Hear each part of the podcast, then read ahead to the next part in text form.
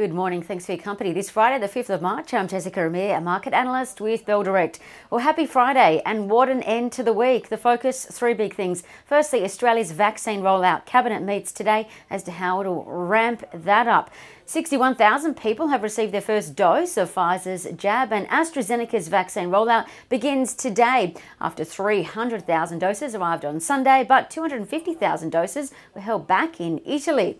The second focus today the almost 5% jump in oil prices overnight to $64.25 US. Great for oil stocks and oil investors, not for consumers. This is why long term US interest rates or bond yields rose to a new year high overnight, but in Australia, they eased from their one year high. The third focus continued portfolio readjustments, factoring in higher prices and inflation. Investors are continuing to rotate to stocks that do well amid higher prices and long term interest rates and move away from tech.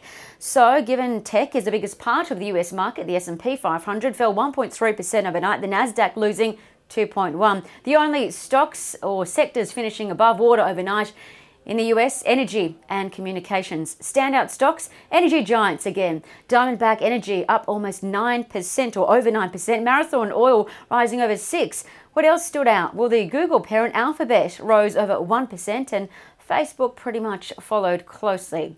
What else to watch today? Well, the broad Aussie share market is expected to retreat by 0.3 of a percent or 17 points after gaining about 1.3% this week. But keep in mind, that includes yesterday's 0.8% pullback. Why was that? Well, because BHP and Rio went ex dividend, and Rio fell 6% and BHP lost 3%. So there could be some investors buying the dip today because both BHP and Rio are in short term breakouts and they're growing their earnings which is supported by the commodity rally. Now, speaking of, the iron ore price rose half a percent overnight to $175 US.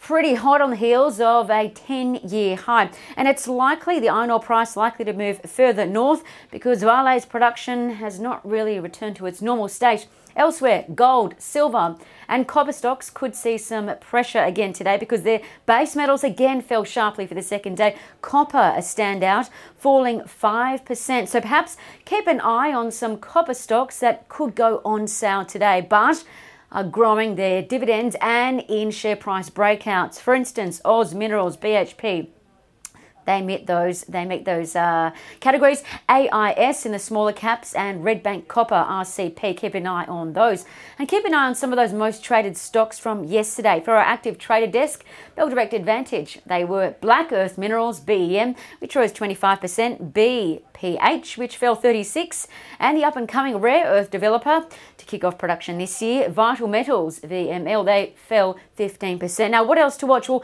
services sector data out today.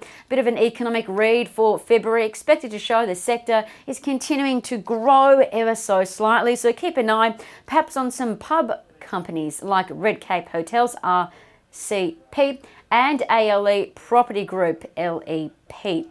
As for trading ideas that could be worth your consideration, Citi upgraded ARB Holdings with a beefed up target of $45.15 after the business announced that it's ramping up its European operations. Now, for those that don't tinker with cars like me, you may not know that ARB is a four wheel drive aftermarket car part accessory business.